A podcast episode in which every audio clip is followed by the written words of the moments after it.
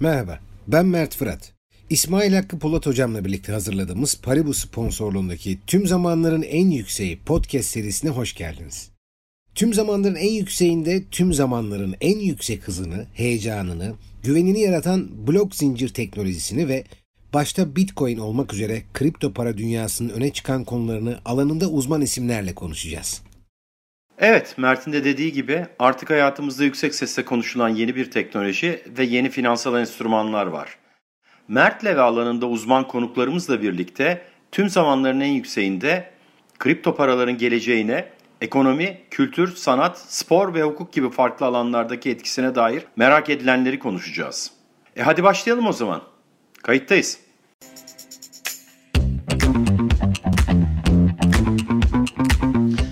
Paribu'nun sponsorluğunda gerçekleşen tüm zamanların en yükseğine hoş geldiniz. Ee, Mert Fırat'la birlikte yine yayındayız ve bugün çok değerli bir konuğumuz var. Şebnem Bozoklu. Şebnem hoş geldin. Nasılsın? Hoş bulduk. Çok teşekkür ederim. Çok zarifsiniz öncelikle.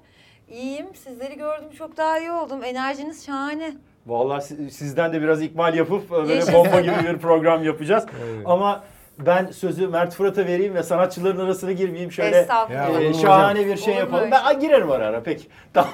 Olur Buyurun? Mert Fırat. Siz de sanatla yönetmeyi işi e, kendinize bir düstur edindiğiniz için olur mu? Eksik olmayın. Buyurun. Vallahi ben heyecanlıyım bugün. Evet ya. Yani hem Şebnem'in varlığı zaten hem de ilk defa bir oyuncuyu konuk alıyoruz. Gerçekten mi? Evet ilk defa bir oyuncu Harika. Hem de arkadaşımızı. sezon finali. Hem de Sezon sezon finali. finalinde. Ratinglerimiz yüksek olsun diye sezon finalini oyuncu Şahane. sırasıyla yaptık. Bomba gibi bir kapanış düşündük. Müthiş. Ya artık önümüzdeki sezon onlar hayal etsinler hocam. Bence de. Düşünün kim bilir neler Aynen. olacak. Şimdi bugün tüm zamanların en yükseğini dediğim gibi eee Şebnem'i ağırlıyoruz. Senin için nasıl gidiyor hayat? Vallahi hepimiz için ortaktır herhalde bu şimdi söyleyeceğim şeyler. Zor bir, bir buçuk Değil sene geçirdik, Evet, evet. geçiriyoruz.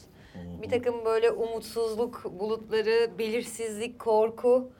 Ee, yaşayacak mıyız, hayatta kalmaya devam edecek miyiz? Aa yapabiliyoruz galiba, aa korunuluyor galiba falan filan. Bütün bunların içinde çok kolay olmayan bir, bir buçuk sene geçirdim ben de herkes gibi. Ee, ama iyi geldiğimizi düşünüyorum buraya. Ee, ikinci doz aşımı olmamla birlikte biraz daha böyle zırhlı kalkanlı hissederim diye düşünüyorum. Durumum bu.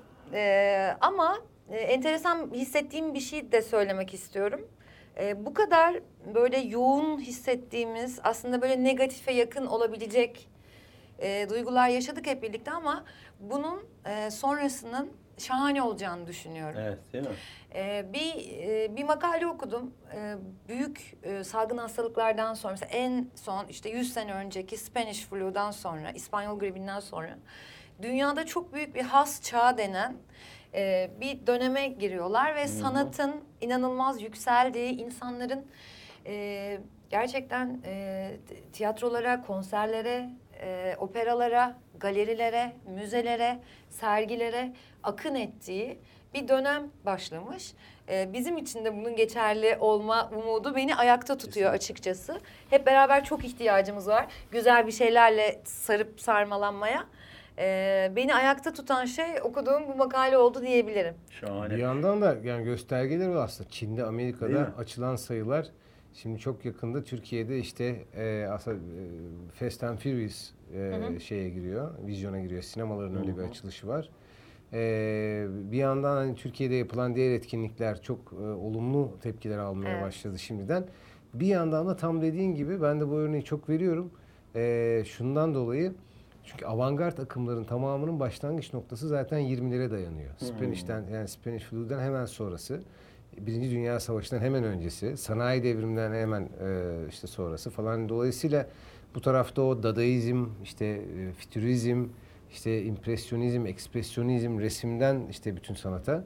E, kütüphaneleri yakın söylemi oradan başlıyor işte fütürist akımda falan. Değil mi? Tabii tabii. O inandığımız her şeyi, bildiğimiz her şeyi unutun şimdi bambaşka bir dünyaya giriyoruz diye böyle başka yani bir şey tarihin başlıyor. tekerrür etmesini istediğim bir nokta Evet, bu. Tabii, tabii. evet, evet. Belki şey olabilir.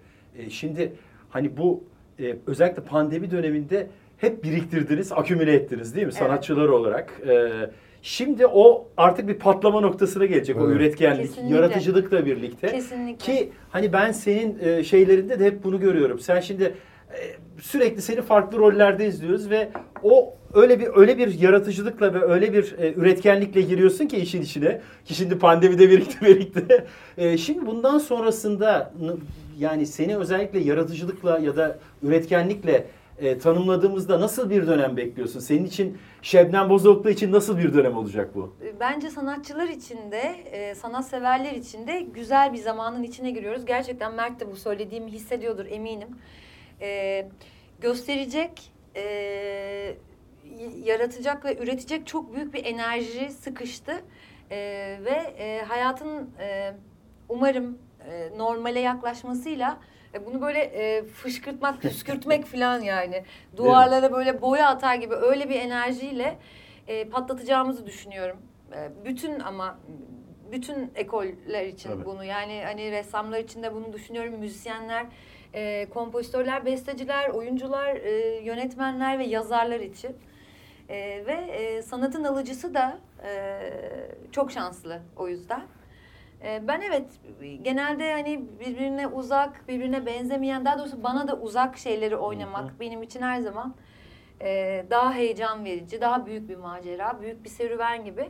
E, bunu sürdürmeye çalışıyorum. Mesela pandemiden sonra e, çekimlerine başlayıp bitirdiğimiz e, bir dizimiz var. E, Ekim ayında yayınlanacak e, dijital bir platformda. E, ben bütün oyuncu arkadaşlarımda mesela bu, bunu gördüm. Yani çok fazla biriken e, şey var. Kanda Enerji. çok fazla enerji Enerji var, birikmiş mi? durumda. Mesleğe e, aktarı, aktarmak için hazır bekleyen. E, bundan sonra da böyle devam edecek diye düşünüyorum. Yani ben kendi adıma e, çok heyecanlanıyorum. Mesela e, tiyatrolar açıldı ve e, o mesela yarım kalan bir oyunum vardı pandemide. E, onu tekrar oynamak ya da başka bir projeyi değerlendirmek yani çok heyecanlıyım. Sahnede ne olacak düşünemiyorum bile. Orada çok Tabii daha tabii tabii. e, sevdiğim çok daha büyük bir enerji hissediliyor çünkü. Bir de Güzel şey olacak. olabilir mi?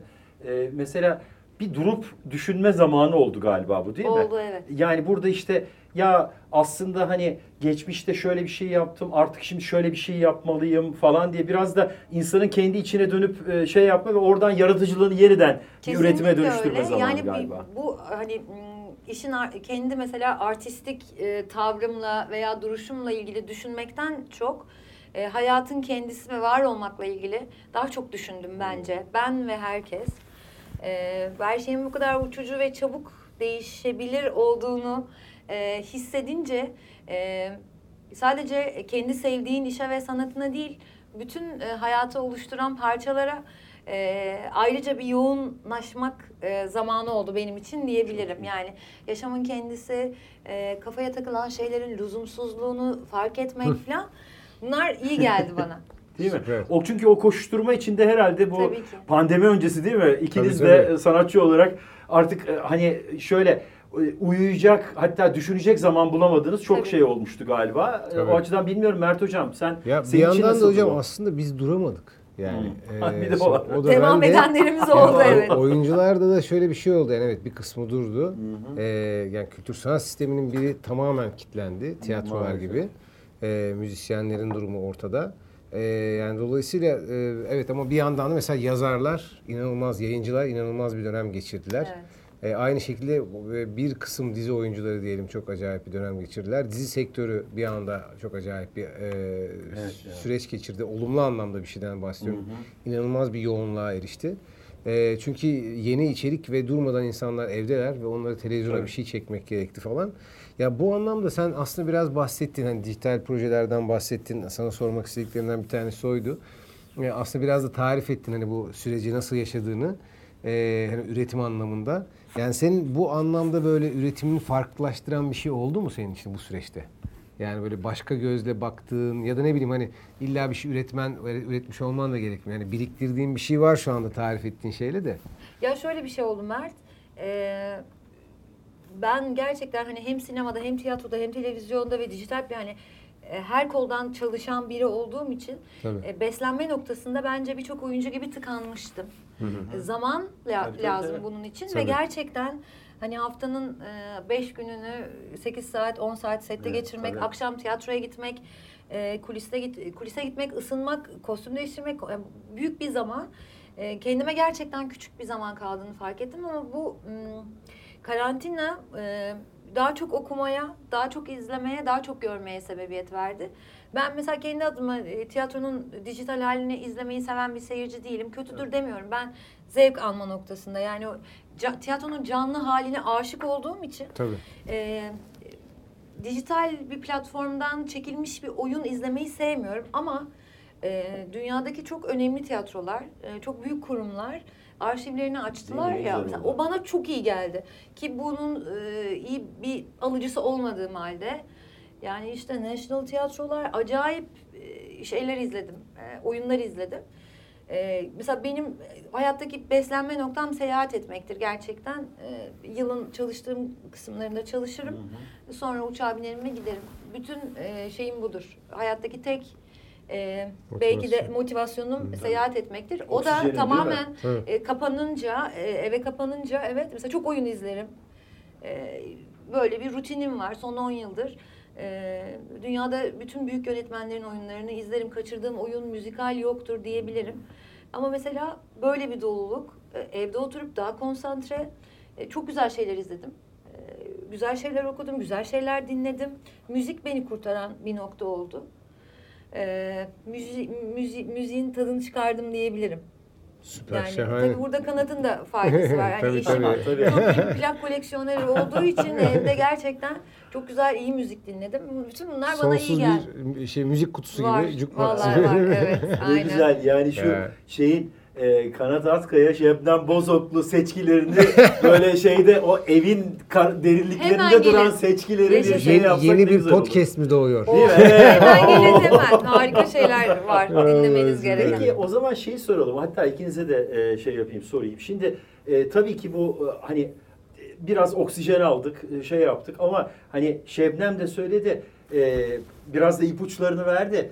Bu son dönemde e, özellikle hani biraz da mecburiyetten izlediğimiz bu dijital şeylerde ne tür farklılıklar gördünüz? Yani mesela şimdiye kadar hayat hep böyle bizim için e, biraz daha analog ve şey akıyordu. Gerçeğin içinde akıyordu. Bir anda oradan çekildik ve bir yere kısıldık kaldık ve tek aslında şeylerimiz bu işte e, yok e, şeyler e, neydi film dizi platformları işte e, sağ olsun e, şeyin ben Mert'in dizisine biraz takılıyorum şey yapıyorum ara sıra burada podcast'te karşılaştığımızda da biraz spoiler ver diyorum ama ben Ne olacak abi ne olacak abi bu işin sonu falan diye. Ama e, böyle çok ilginç işler de çıktı ve hatta e, böyle yeni yeni şeylere e, neydi formları biçimleri öğrendik. Mesela podcast diye bir şey keşfettik. Kesinlikle. E, acaba bu hani dikkatinizi çeken neler oldu? Sizin için size çok farklı gelen bir şeyler var mı? Hani böyle aklınızda kalmış. Bu pandemi döneminde şöyle bir şeyi ben Olmaz hiç mı? düşünmezdim diyen nedir Yani bunlar? pandeminin başında daha en yani Mart belki Nisan ayında böyle bir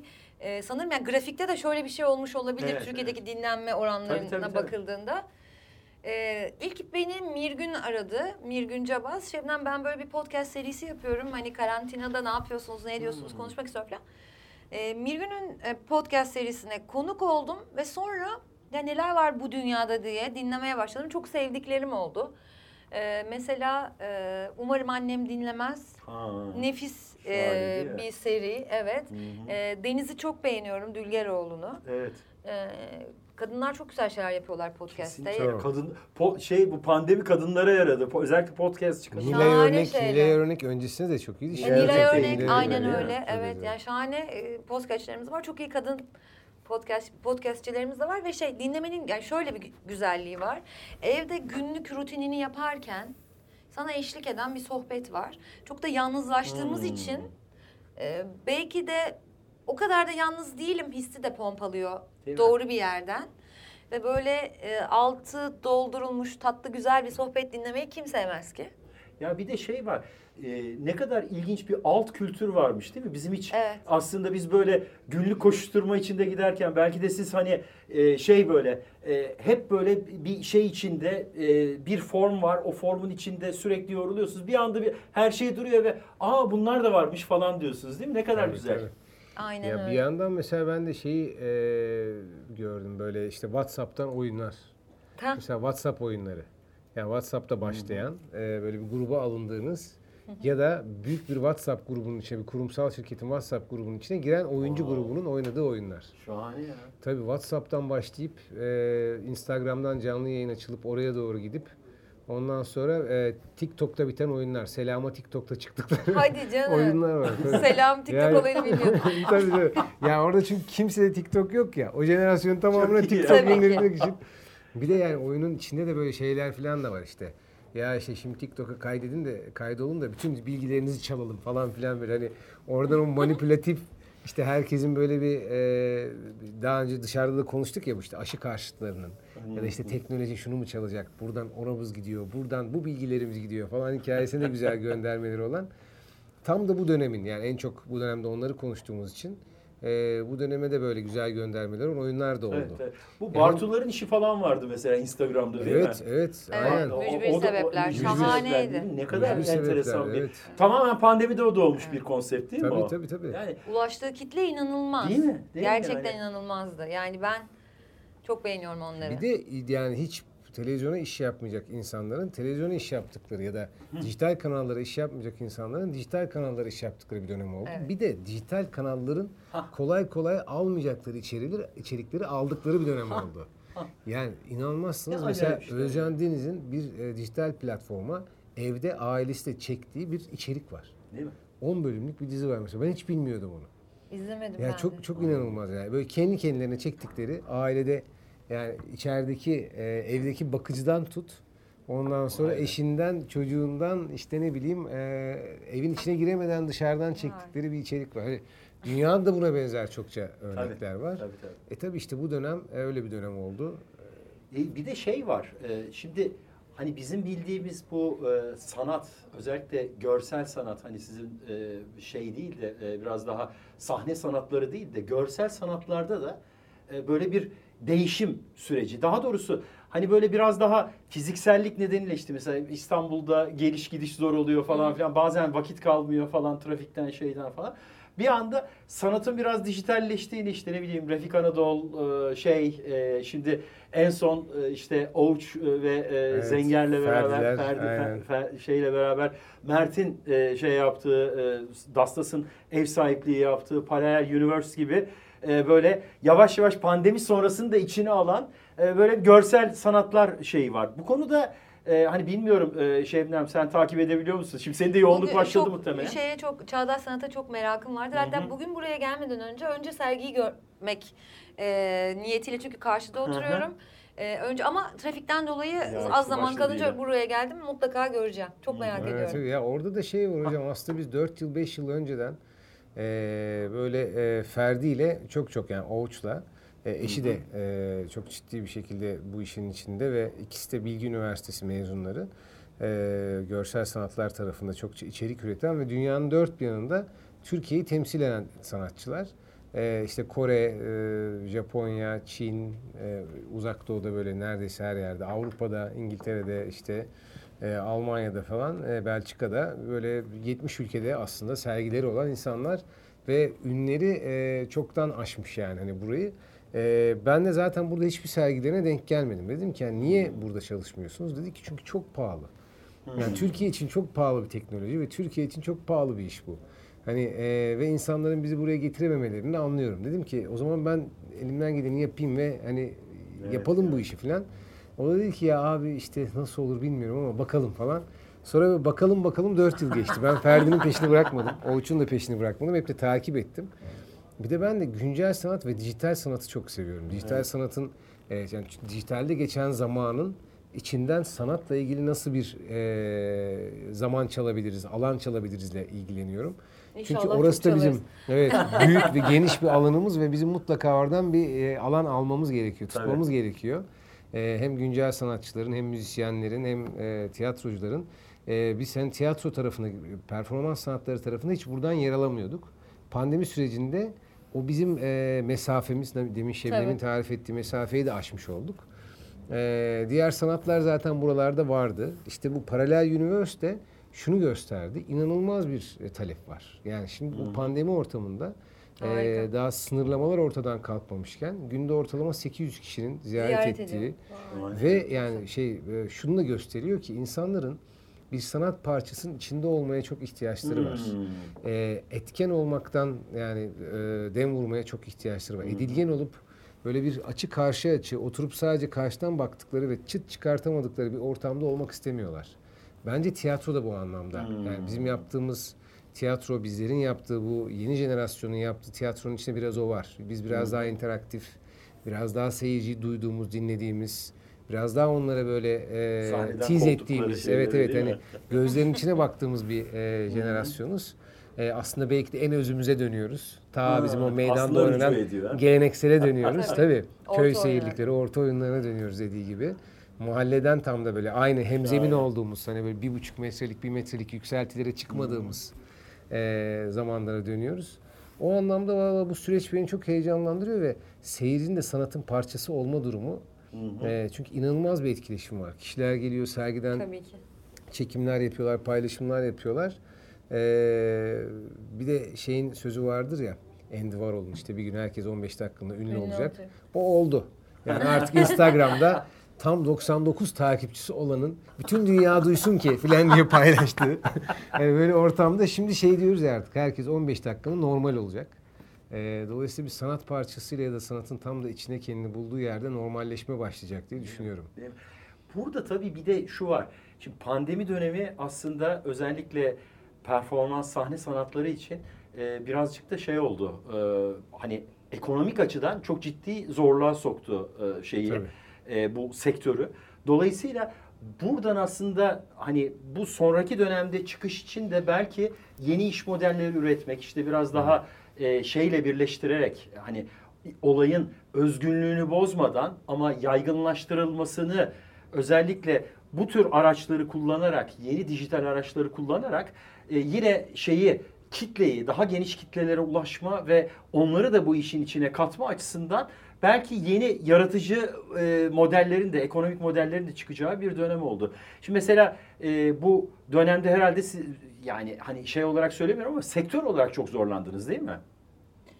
Ee, ikiye bölebilirim aslında Tabii tabii bunu. estağfurullah. Ee, te- televizyon e, bence bir şey kaybetmedi. Tabii, hatta daha da Ekleyerek Hı e, devam etti. Dijital platformlar için de aynı şeyi söylüyorum ama bazısı mesela biz tiyatro için e, zor e, Tabii. bir dönem ama e, çok düşündüğümüz ve bence e, sonrasında çok güzel sirayet edecek bir dönem. E, doğru değerlendirmeler, doğru çıkarımlar yani zamanı doğru okumak, doğru görmekle ilgili e, yol alanların e, işine çok yarayacak bir süreçti. E, acıklı kısmını hiç söylemiyorum. E, Canımızı sıkmak istemiyorum şu anda ama e, ben e, umutluyum. Bir de e, mesela genelde böyle sohbetlerde eskisi daha iyiydi veya şimdi daha iyi diyen şeyler duyuyorum. İkisi de değil yani. E, ne ben dijitali çok seviyorum, çok güveniyorum. E, hayatın her zaman artık bir parçası olacağına e, güveniyorum ama bunu e, bu alanı, bu açılan parantezin içini çok şık e, ve çok hoş bir şekilde doldurmanın mümkün olduğunu düşünüyorum. Bak- burada şöyle ilginç bir şey var. Şimdi mesela bu pandemi dönemi özellikle hani bu dijitalin gelmesiyle şöyle güzel bir şey getirdi bence. Şimdi bu mesela sahne sanatları ve oraya gidip orada canlı olarak bir şeyin içine hemhal olmak daha premium, daha böyle çok özgün, seçkin Evet. bir şey haline geldi. Kesinlikle. Ha, yani şöyle ben dünyanın her yerinden işte bir Şebnem Bozoklu performansını ekrandan izleyebilirim. Ama e, Şebnem Bozoklu'nun hemen böyle bir metre ötesinde onun performansını istemeye ölürüm. Çünkü onları izlediğim için artık biraz daha ona yakın gidebileceğim bir şey kendimi çok özel hissedeceğim bir şey olabilir. O açıdan hani bu ikisini böyle tamamlayıcı olarak kullanmak herhalde e, böyle bir biraz da hem bu iş modelini ekonomik modelini Kesin açmak tam için de bu güzel. söylediğinizle ilgili bir örneğim var. Geçen hafta e, işte bir e, seyircim geldi yanıma dışarıda yürürken ve dedi ki yani şu filminizi çok seviyorum, şu dizilerinizi çok izliyordum, şunu bilmem ne falan. Dedim ki peki hiç tiyatroya geliyor musunuz? Yani oynamaya hiç geldiniz mi? Hiç tiyatro sevmem ama çok özledim dedi. Yani böyle bir şey düşünmüş yani. Mesela sistem olarak söylediğiniz şey. Tabii tabii. Mesela tiyatro sevmeyen biri, sevmediğini düşünen biri ama ihtiyaç hissediyor ve açılır açılmaz gitmek istiyor mesela. Bana çok enteresan geldi. Öyle o tabii. dediğiniz gibi onun büyüsünü Kesin. sevmediği halde fark etmiş ve yapmak istiyor. Kesin. Bayıldım. Yani şey var mesela e, bu Viyana Operası şimdi çok küçük bir kitleyle açılıyor ama e, pandemi döneminde bütün şeylerini açtı, arşivini açtı. Şimdi mesela yüz Şahane. binlerce insan izlediği için herkes bir Viyana'ya gidelim, operaya gidelim şey var. Havası Tabii var ki. herkeste. Tabii ne ki. güzel değil mi? Böyle bir kültüre de e, Evet. böyle bir giriş kapısı açtı. Tabii bunun iş modelleri giderek gelişiyor. İşte Mert'le biz e, böyle heyecanlı biçimde e, yeni şeylerle çalışıyoruz. Bu NFT dedikleri bilmiyorum sen de duydun mu? Evet. E, bu işte non-fungible tokenlar, bu işte dijital kültür sanatı dijitalleştirilecek, işte özgünlüğünü kanıtlayabilecek böyle özellikle işte bu e, şey sanatlarda, e, görsel sanatlarda işte çığır açabileceğini düşündüğümüz böyle bir takım iş modelleri üzerinde de çalışıyoruz. E, Mert sen biraz istersen e, başla ne, ne diyorsun bu NFT konusunda ve e, şeyle Şebnem'le e, burada nasıl bir şeyler çıkartabiliriz? Artık gelmişken iş bağlayalım. Kaynağı bulmuşken hocam falan diye. Şimdi Şebnemciğim. Şimdi sizin o plak koleksiyonu var ya falan. Evet fazla bu. Dijital olarak satıyoruz. Kanat- Kanatı da. Kanadında, tabii tabii. Ya şöyle şimdi tabii o kadar e, NFT'nin şöyle getirdiği yani ondan fungible token hani aslında kopyalanamayan, tekrarı olmayan yani biricik olan aslında hani o biricikliğin değerini defalarca yeniden veren e, bir özellik ki o hani biz aslında ye- hep bunu önemsiyoruz yani tiyatro, performans sanatlarının yegane konusu aslında bu. Ya da bazen böyle paha biçilmez bir workshop'ın bazen bir aslında Tabii. storyteller'dan böyle hani iyi Masterclass hikaye mi? anlatandan bir evet bir böyle sağlam ders almak. Ee, bazen böyle iş, iş insanlarının büyük zirvelerde işte o meşhur konuşmacının gelip oradaki 15 dakikalık performansı kimsenin göremediği, kaydedemediği filan. Yani bütün o kaydedilemeyen ve durdurulamayan anlar ya da hani kaydedilip saklanabilen anların totali yani baktığında Ee, ve tabii biz çok kültür sanat cephesinden okuyoruz. Türkiye'deki değeri şu. e, biz maalesef sanatını değerleyemiyoruz. E, değerleyemeyen de bir toplumuz. Yani kurulamamış sistemlerin de acısını çektik. Şebnem'in girmek istemediği haklı olarak zaten yeterince canımız sıkıldığı için daha da sıkmayalım diye o Sezon alanlar finalini düşük geçirmeyelim. Aynen. Ama o alanlar yani şimdi bir gerçeklik ve şey buradan çıkabileceğimiz şey de şu. Yani hani e, mesela bir güncel sanatçının eserini değerleyemediğimiz bir ülkede yaşıyoruz. Yani değerleyemiyoruz çünkü sistem hani birisi değerliyor, biri birinden alıyor. Ama öbürünün bir sonrakinden daha yükseğe ya da bundan sonra hep o değerde alacağının garantisi yok. Dolayısıyla e, insanların e, ömürleriyle ya da o günkü refleksleriyle ölçülemez. Yani aslında kültür sanat ya da bir sanat parçası. E, toplumun olmuş o sanat parçası, o eser. Yani özellikle yazarın e, performansı da öyle oluyor. 70 yılın sonunda anonimleşiyor. Herkesin oluyor falan. Yani demek ki yani kamuya hizmet eden, kamu yararına çalışan ve bir tarafıyla da evet e, alınıp e, satılabilen de bir parça demek ki bu bizim için bir değer. Yani işte oranın o non-fungible'ın e, bize getirdiği, NFT'nin bize getirdiği bir e, patentleme gibi hocam. Hani zaten patentleme ama bir yandan da hani takibinin sağlanabildiği, sürdürülebilirliğinin sağlanabildiği, değerinin ortaya konulduğu, telif problemlerinin dolayısıyla çözüldüğü e, yeniden bir okuma biçimi, bir e, ve aslında tartışma yeniden başlatan, bize hiçbir şey olmasa beyin jimnastiği yaptıran, bütün o e, paydaşların masaya yeniden oturup evet arkadaşlar kim neyi nasıl üretmişti ve bu e, aslında biz ne kadar bunun parçasıydık ve şimdi nereye gidiyoruzu yeniden konuştuğumuz bir e, başlık. O yüzden beni heyecanlandırıyor. Yoksa yani sanatçı zaten ürettiği şeyi maalesef kolay kolay da değerleyemeyen birisi. O yüzden e, menajerler var. O yüzden, yüzden galeriler sanatçı. var. O yüzden evet işte ne bileyim ofisler onlar var ya da işte tırnak içinde simsarlar var. O var bu var. Yani çünkü kendisi diyor ki vallahi bilmiyorum ki ben diyor buradan böyle bir şey çıktı. Bunda diyor böyle bir esere dönüştü. Bana sorsan nasıl bir değeri var bilemem ben diyor. Mesela çok çok naif bir yerden. Çünkü gerçekten öyle. Ee, o yüzden de hani bunu şimdi yeniden tartıştığımız, konuştuğumuz ve bu değerin e, tabelasını, e, o yani borsasını diyelim. Yani galericiyi aradan çıkarıyor muyuz? Bu o demek. Çıkartmıyoruz. Çıkartmıyoruz. Galericiyi aradan çıkartmıyor çünkü galericiye de ihtiyacımız Tamam. var. Çünkü o da sanatın sürdürülebilirliği Evet. noktasında bizim hayatımızın bir yerinde yer alıyor. Ee, şunu sağlıyoruz. Bizim hiçbir zaman değerlenmeyen tablolarımız ya da değerlense de rakamını Performanslarımız. performanslarımız, Tamam. işte bütün eserlerimizin artık adını koyuyoruz. Yani sonra varlıklarının adını koyuyoruz, patentliyoruz, Şahane. başkası alıp kullanamıyor ve bunun teknolojik Kullanırsa olarak sana ödeme yapmak ödeme yapıyor ve kalıyor. bunun altyapılarını kuruyoruz. Bunun blok zincirini kuruyoruz. Hepimizin olduğuna dair eğer bir ilham alıyorsak bunu paylaşıyoruz. Yani daha bir arada olduğumuz, daha e, finansal olarak da sürdürülebilir yapılara Daha kapsayıcı. daha Evet, kapsayıcı evet. bir yere geliyor. Şahane. Ee, sen e, NFT'yi e, böyle hiçbir yerlerde şeylerde Ya duydun şöyle mu? Ha. ilk dikkatimi Nedir şöyle de çekti. şey? Şimdiye kadar yaşayan bir sanatçının e, gördüğü en yüksek e, satış tam olarak böyle yapılmış. Evet. 2-3 hafta önce mi okudum daha ya da 2-3 hafta Şu önce e, şey bununla diyorsun ilgili Beeple diye Christie's'te şey satılan Evet. eser değil mi? 69 milyon dolar. Ah, Evet. Bir anda bravo, şey- inanılmaz Ee, öyle e, hayatımıza girdi. Bilmiyorum Neyi merak ettin orada mesela 69? Neyi mi? Mesela merak ettiğim şeylerden birini sorayım.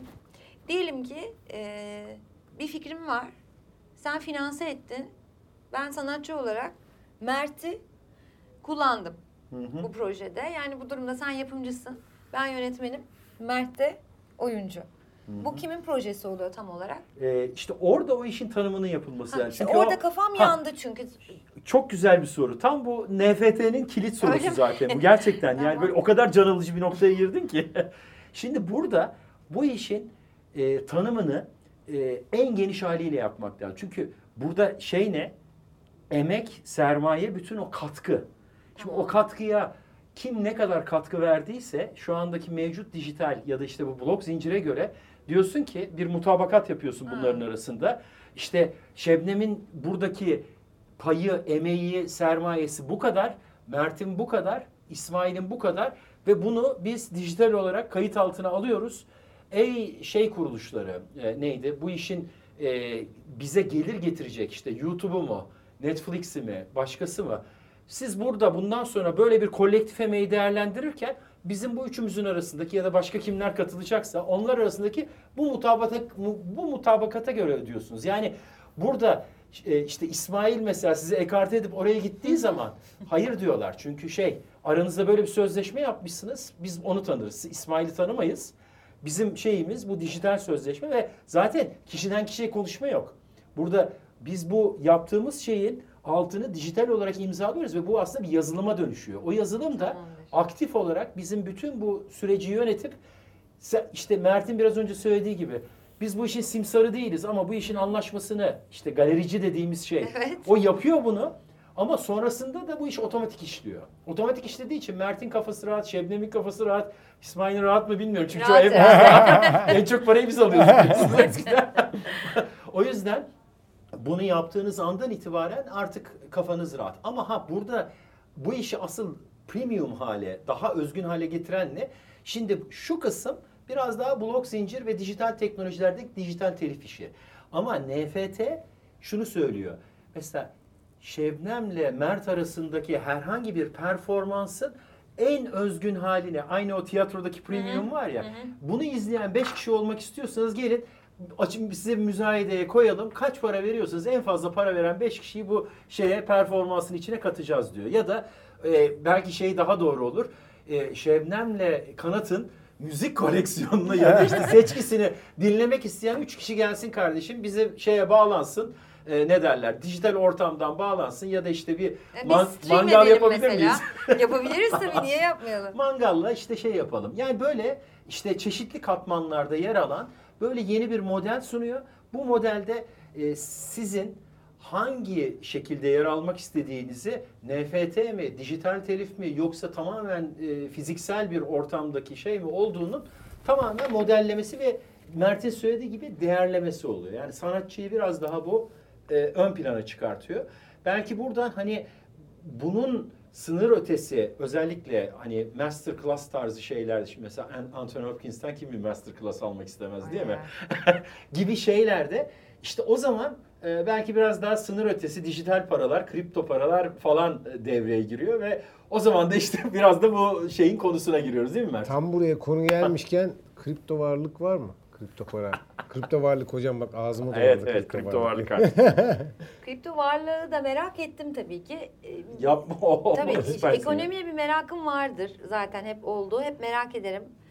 Ee, bu çok büyük bir rüzgar oldu ya. O dönemde ben de e, öğrenmek için e, böyle e, aklı selim birkaç kişinin e, yazılarını okudum, videolarını izledim. Haribo müşterisiyim ve böyle öğrenmeye çalıştığım bir dönemim oldu. Hala da öğrenci gibiyim. Ee, büyük bir yatırımım yok Ee, ve fakat deniyorum. Ee, anlamaya ve öğrenmeye çalışıyorum. Zaten ilk başta aslında hep o tavsiye edilir. Ee, hani bu öncelikle bir deneyim meselesi. O deneyimde o deneyimin sende yarattığı şeyler üzerinden e, duygu, düşünce, işte oradaki e, ne bileyim senin öğrendiklerin üzerinden sonrasında sen o dünya ile ilgili bir fikir sahibi oluyorsun. Kesinlikle öyle. Nasıl gidiyor peki? Ee, şey denem, deneme, yanılma, aa bak bu doğruymuş, ee, aa böyle davranabilirmişim, aa bunu da izleyeyim, aa bunu da okuyayım. Ve yani sonunda geldiğim nokta e, heyecansız yapılacak bir iş gibi geldi bana. E, anlık e, rüzgarlarla büyük kararlar vermektense e, gerçekten bir süre e, kullanmadan yaşayabileceğiniz bir yatırımınızı zaman içinde değerlenmek üzere e, beklemek sanki burada daha doğru ve daha sakin olmak işe yarıyor gibi. Kesinlikle. Şimdilik öğrendiklerim bunlar diyebilirim. Çok amatör anlatıyor olabilirim. Yo. Yo bence Gayet çok profesyonel bir anlatım. Gerçekten. Şu, şu açıdan söylüyorum. Yani e, şöyle e, tabii ki e, hani bu işi öğrenmek için mesela şu tam bir öğreniş değil.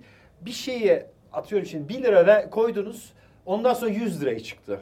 Hep sanki böyle olacakmış gibi zannediyor insan. Halbuki na- bu Nasrettin Hoca'nın fıkrasındaki gibi kazanın doğurduğu ve şey Evet, yaptığı var. Ona öldüğü şeyi var. düşeceğine niye inanmıyorsun? Ha, dolayısıyla bu deneyim aslında e, mesela sen şöyle yapmışsın demişsin ki ben, bu benim için bir deneyim alanı. Dolayısıyla bu deneyimle ilgili ben o kadarlık bir bütçe ayırıyorum ve o bütçe çerçevesinde bu benim eğitim Evet, şeyim. aynen öyle. Eğitim bütçem. İşte bu, bu çok Evet. bu çok sağlıklı bir düşünce.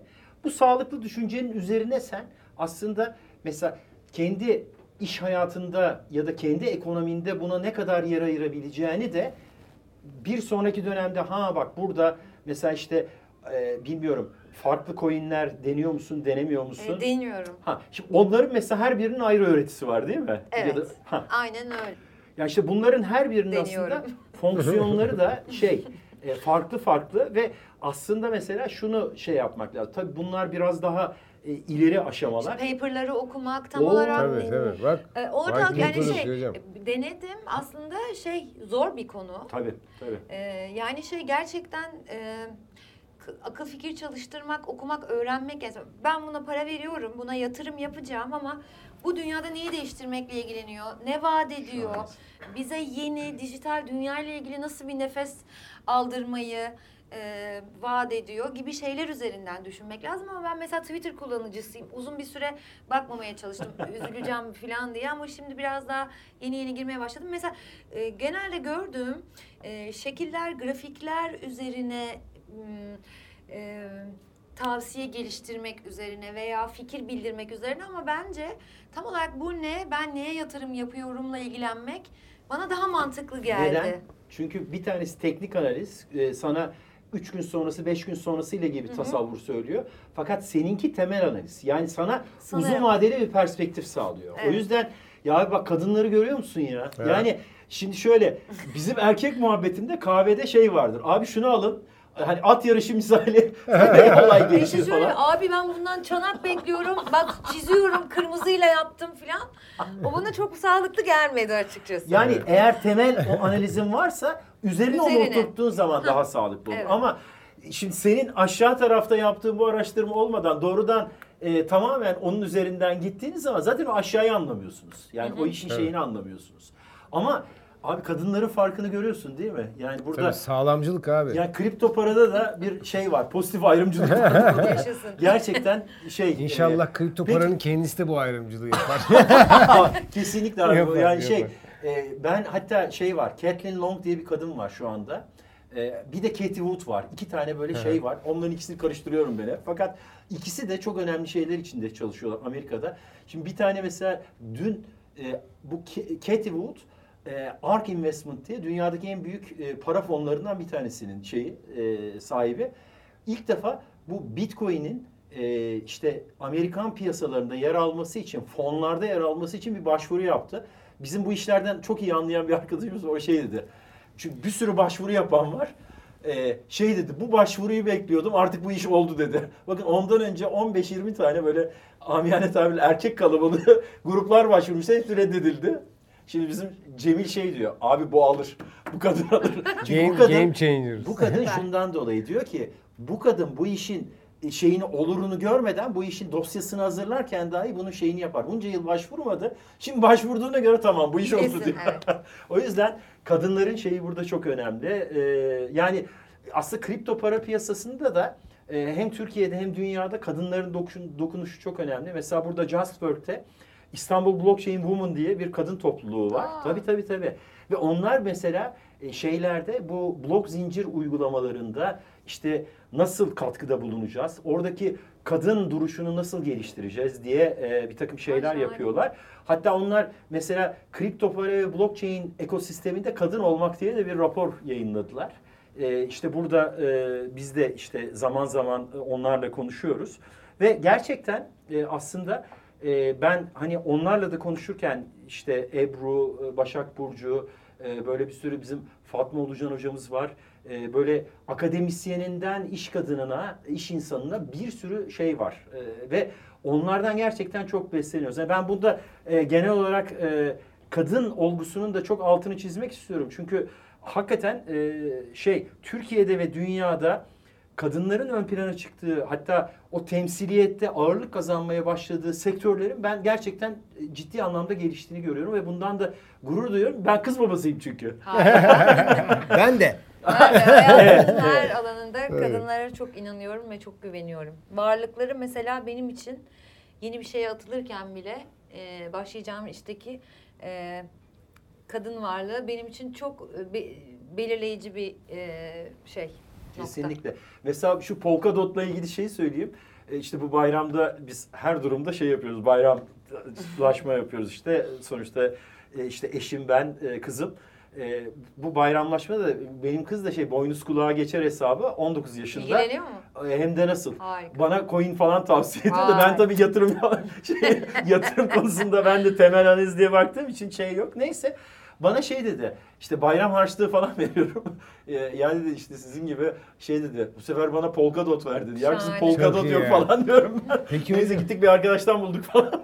Polkadot'ta biz ne zaman e, dizi ücretlerini almaya başlayacağız? Mesela. E, şimdi- Ethereum'la ödemeler ne zaman, Ne zaman telifler ne zaman Ethereum'a Şimdi yetecek? bak şöyle e, aslında burada e, tabii mesela Ethereum'da bir hem bu NFT sizin anladığınız anlamda hem de e, bir akıllı sözleşmeler platformu var. Dolayısıyla bu akıllı sözleşmelerde işte bu İsmail, Şebnem ve Mert arasındaki ilişkiyi tamamen en baştan tanımlayıp protokolize edip ondan sonra da hiç kimsenin bu anlaşmayı bozamayacağı bir şekilde yürürlüğe koyan bir şey var, işleyiş var ve en geniş şey Ethereum.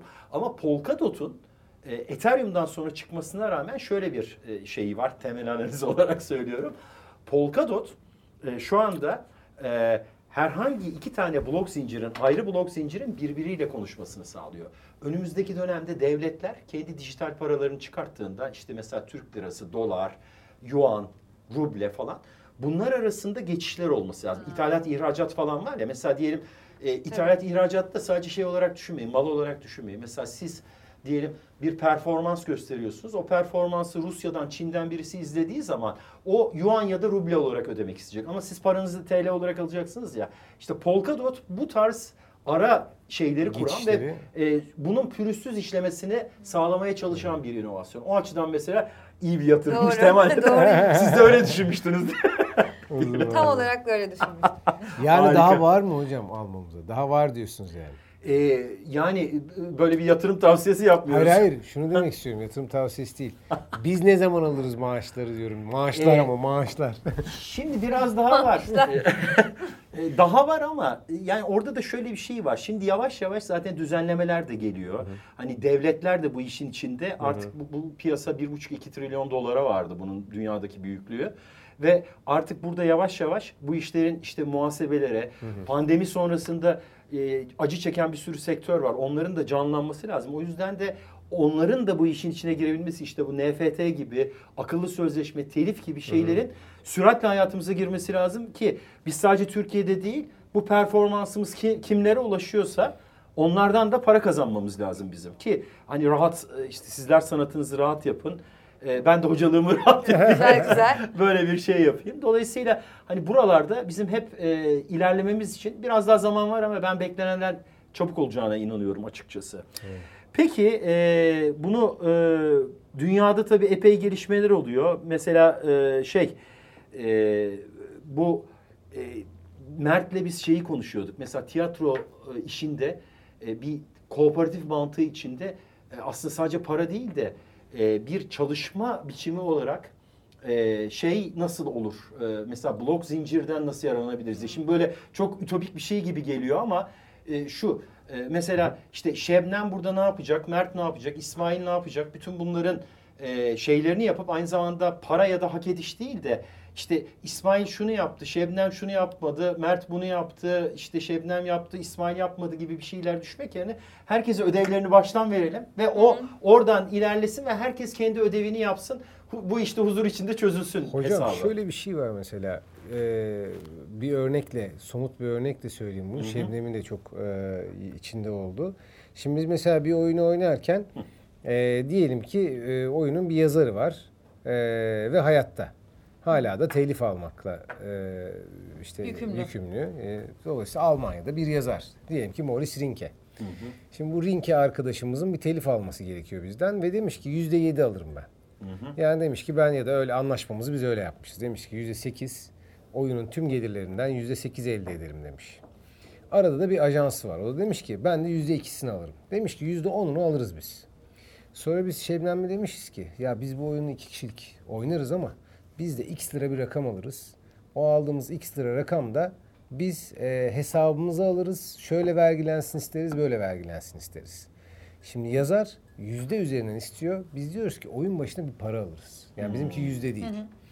Ee, şimdi burada İstisnam bir, bir, bir challenge Evet. daha var aynen. Şimdi sonrasında yazar demiş ki tamam da demiş ben bunun takibini isterim. Ben demiş oraya kaç tane seyirci girdi onu görmek isterim. Bize demiş ki tamam biz sana sayar söyleriz. O demiş ki olur mu öyle şey ya? Nasıl sayıp söyleyeceksiniz? Ya gözünüzden kaçarsa. ne kadar davetli olduğunu şimdiden konuşalım demiş mesela. Diyelim ki. Şimdi bunların hepsinin e, aslında şu anda bir şeyi yok. Bizim yazar, biz ona bir rapor veriyoruz.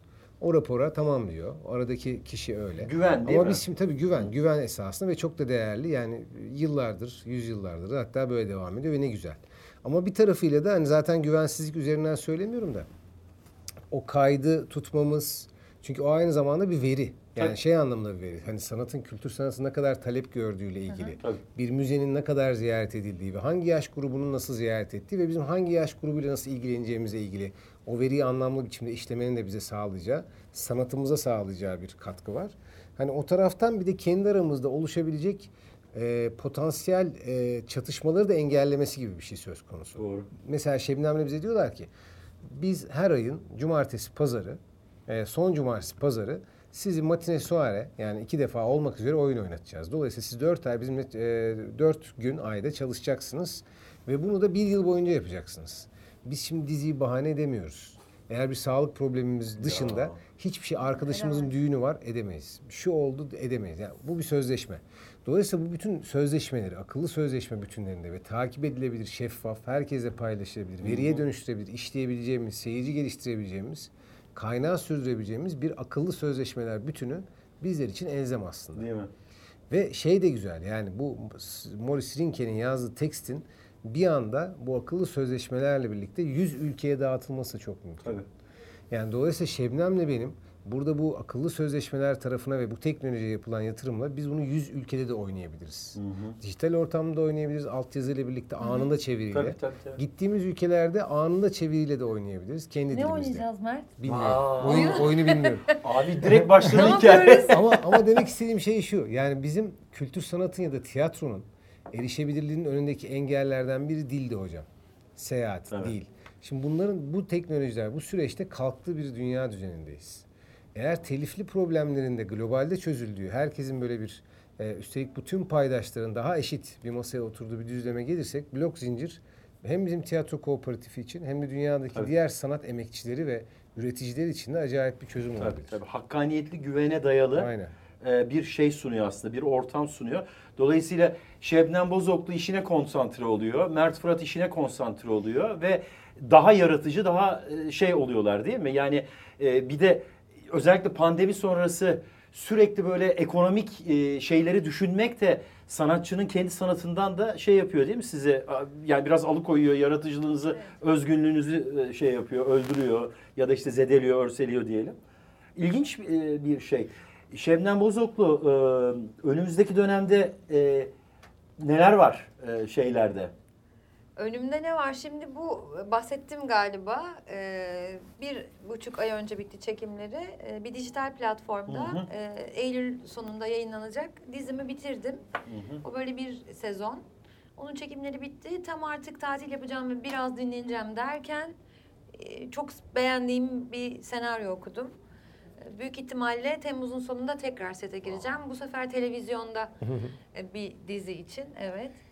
Çalış yani tam ne Hiç güzel oynamadığında çalıştım. bir rol değil mi? Nasıl? Yani hiç Hakikaten öyle biliyorum. Gerçekten öyle. Challenge yani. Bayağı bir meydan okuma Çok diyorsun. büyük. Hı hı. Gerçekten öyle benim için. Çünkü ben Kadın mı bari onu söyle.